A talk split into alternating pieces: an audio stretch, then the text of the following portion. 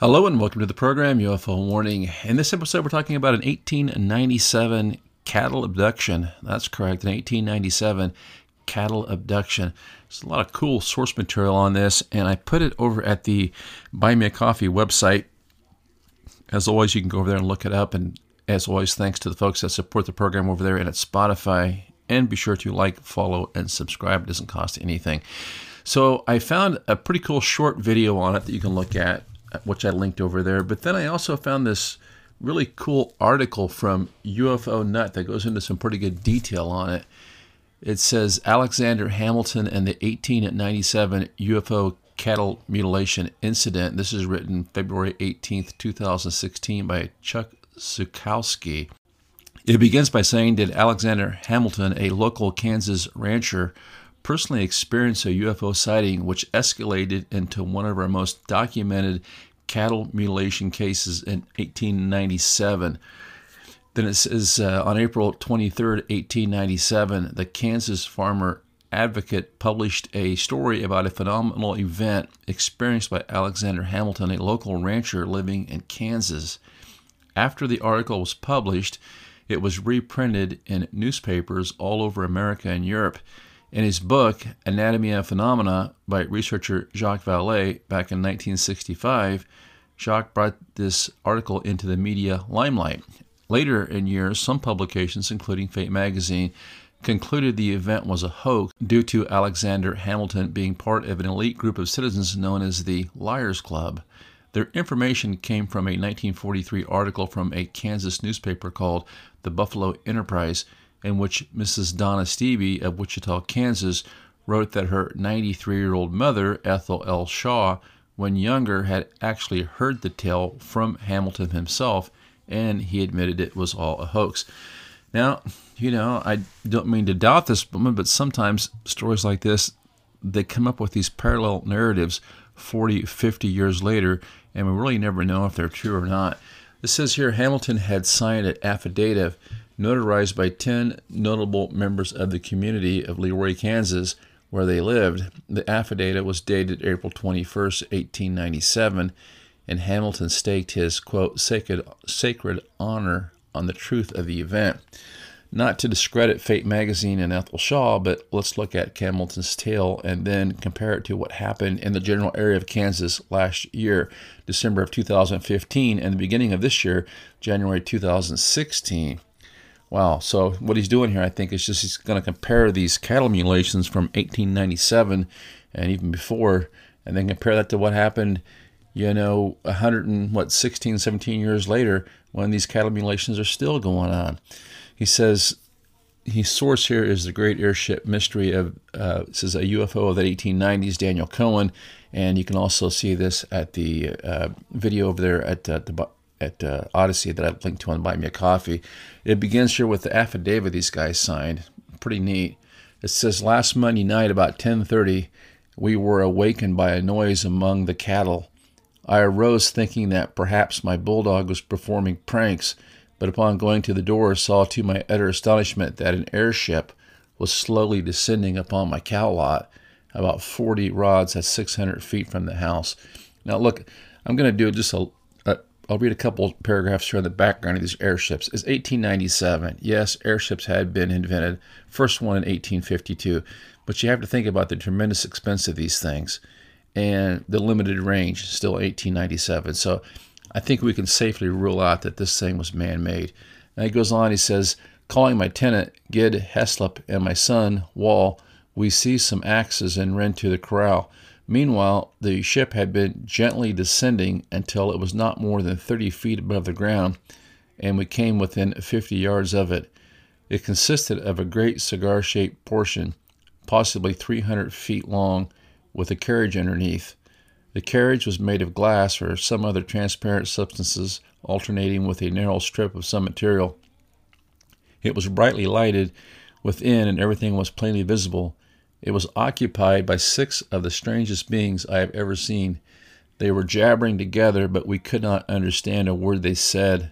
So that tells me that this thing would have been pretty close if they can see the people or entities in there walking about inside this cabin or whatever this thing was. Every part of the vessel, which was not transparent, was of a dark reddish color. We stood mute with wonder and fright. Then some noise attracted their attention, and they turned a light directly upon us. Immediately on catching sight of us, they turned on some unknown power, and a great turbine wheel, about 30 feet in diameter, which was revolving slowly below the craft, began to buzz, and the vessel rose lightly as a bird. When about 300 feet above us, it seemed to pause and to hover directly above a 2-year-old heifer, which was bawling and jumping, apparently fast in the fence. Going to her, we found some material fastened in a slip knot around her neck, and going up to the vessel from the heifer, tangled in the wire fence. We tried to get it off her, but could not, so we cut the wire loose to see the ship, heifer and all, rise slowly, disappearing in the northwest. So in the video, they talk about how he sent the hired hand over to try to cut this calf loose.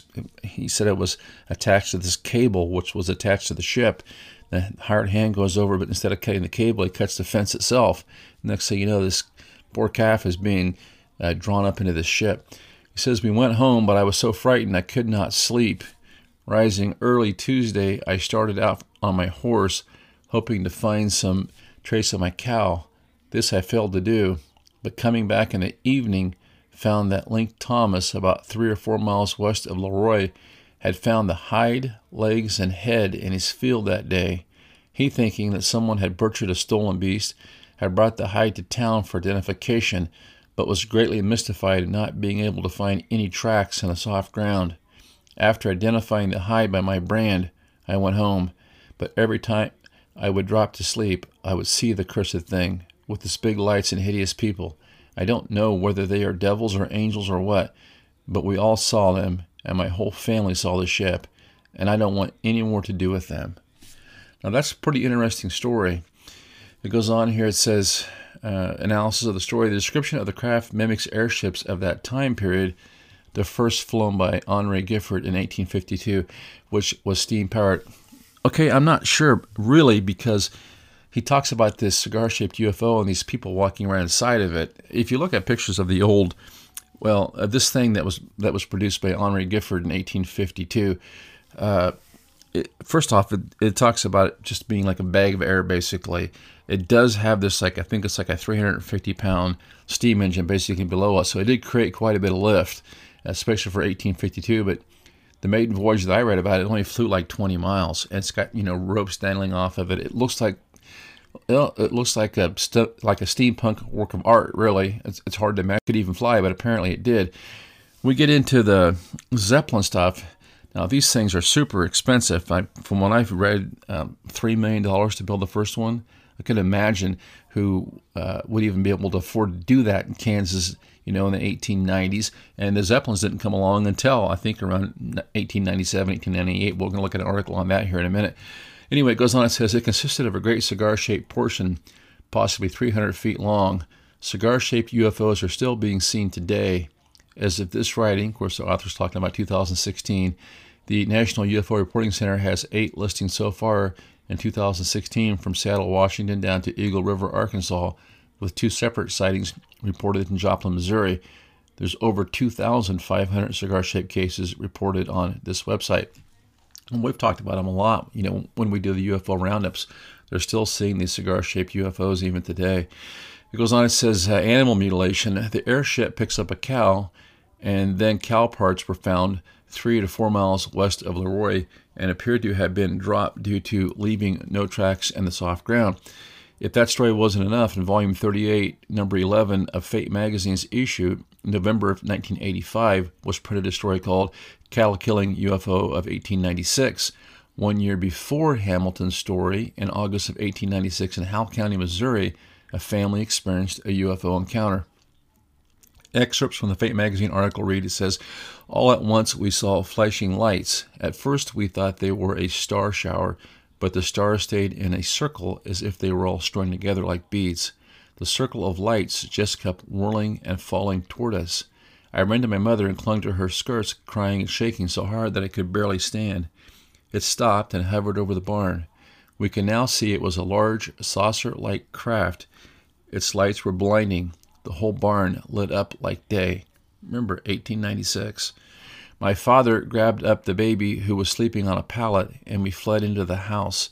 The next morning when Ben took his dog, Cappy, and went out to the pasture to bring up the milk cows, as he always did, he came running back to the house, scared out of his wits.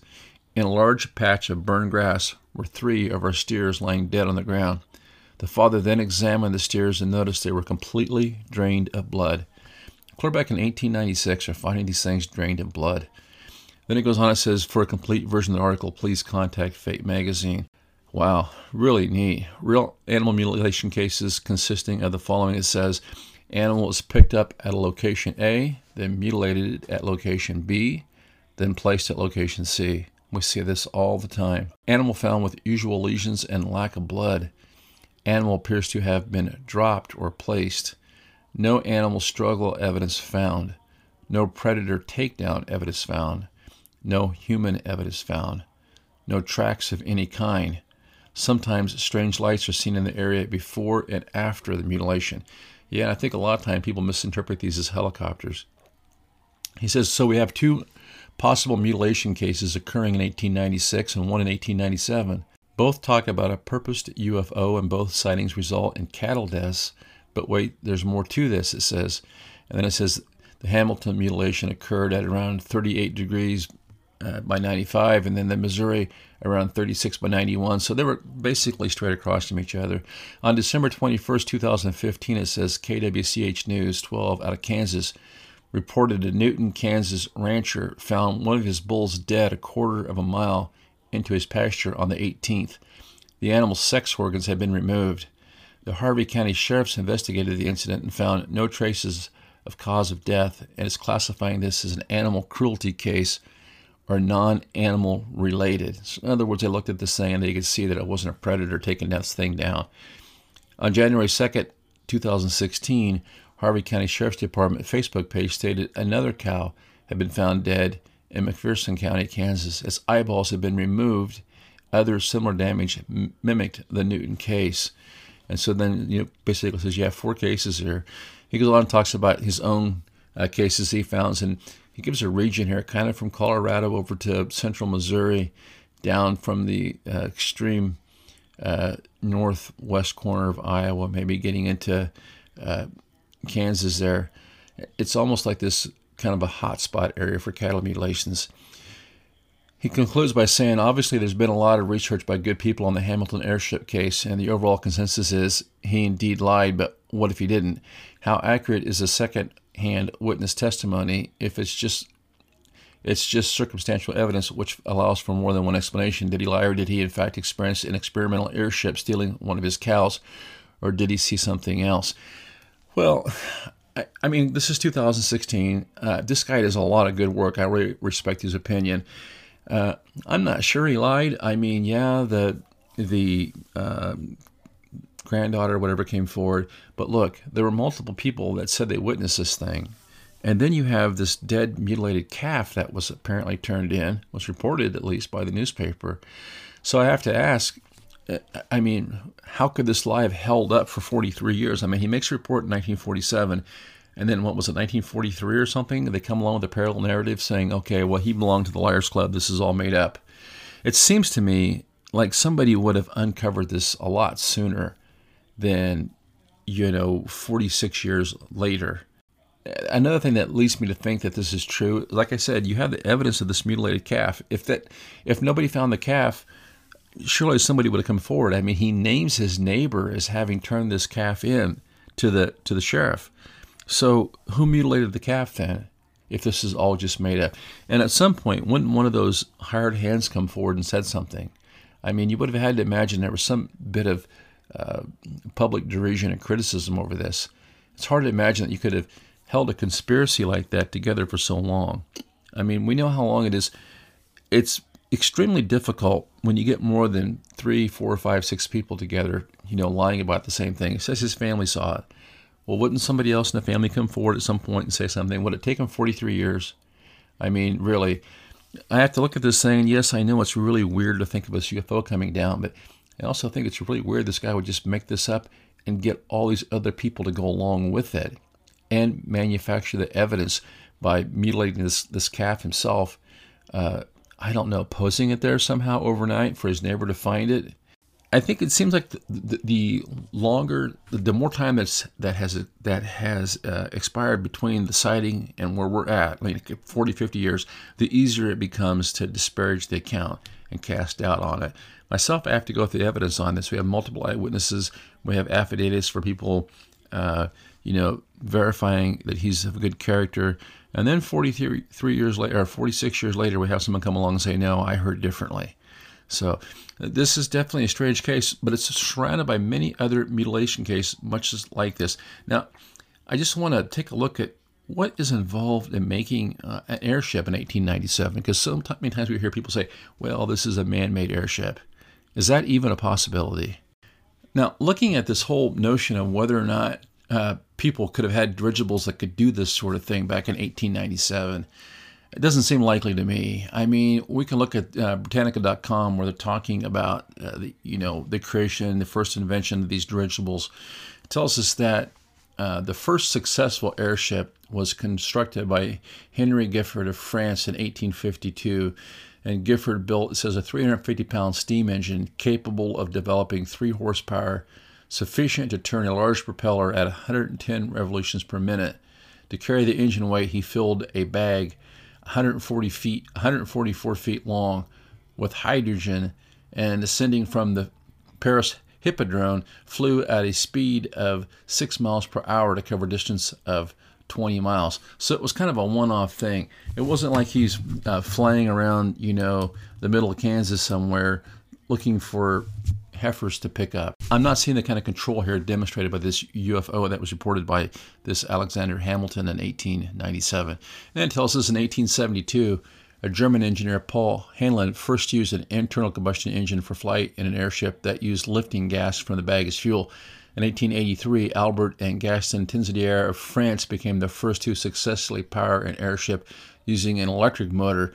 The first rigid airship was a hull of aluminum sheeting. It was built in Germany in 1897. And then it says Albert de Santos Dumont, a Brazilian living in Paris, set a number of records in a series of 14 non-rigid gasoline-powered airships that he built from 1898 to 1905. So you had these things, in Europe. Not really talking about him in the United States in 1897. But even so, he describes this thing as being this giant cigar-shaped craft that you could look into, not like a giant bag, like a cloth bag of air or thin aluminum sheeting where you had a gondola hanging from it. It's like he's talking about like an actual ship that is controlled very precisely, going up and down, and that can lift this heifer up from the air. What he's describing is, it has about as much in common with an airship as, say, a jetliner would today with a Wright Brothers aircraft. What he's describing is way, way further advanced than anything that was available even in Europe at that time. So he's describing an actual constructed spaceship. It's not one of these, cloth bags filled with hydrogen. And then it goes on, talks a little bit about the 20s and 30s. We have another article here from New York Times. It says, it's talking about the Zeppelin and just the cost of how much it was to rebuild this thing. I mean, we're talking about millions and millions of dollars. I'll post that. You can take a look at it. And then finally, we have an article here talking a little bit more about the history of some of these things and the first Zeppelin and how much it cost. I mean, it was so expensive that we had to have people in the noble class had to mortgage their estates to fund these things. I mean, you're talking about what would be the equivalent of millions of dollars today. If you look at the history of the Zeppelin itself, it actually didn't come around until 1898. And if you look at this article on airships.net, it will tell you, it says the first Zeppelins, LZ1 through LZ4, and this is probably the closest thing that would approximate what this Alexander Hamilton claimed to have seen.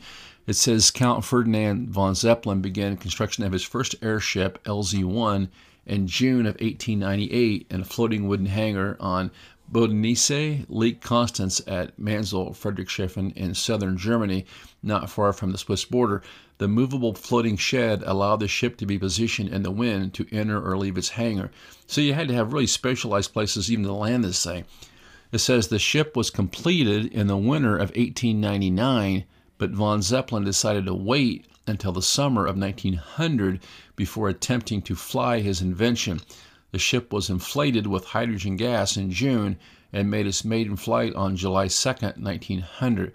The first flight lasted about 18 minutes and covered about 3.5 miles over the lake. So clearly this thing's not flying any kind of great distances, and clearly it didn't even take flight until 1899, or 1900 rather, summer of 1900. That's 3 years after the sighting in 1897 or 1896 there in Kansas, or Kansas and Missouri rather. It says the LZ loose shift Zeppelin 1 was 420 feet long, 38.5 feet in diameter, and contained approximately 399,000 cubic feet of hydrogen and 17 gas cells made of rubberized cotton fabric. 2 metal gondolas were suspended below the ship, one forward and one aft, and each gondola housed a 4-cylinder water-cooled Daimler gasoline engine producing about 14 horsepower.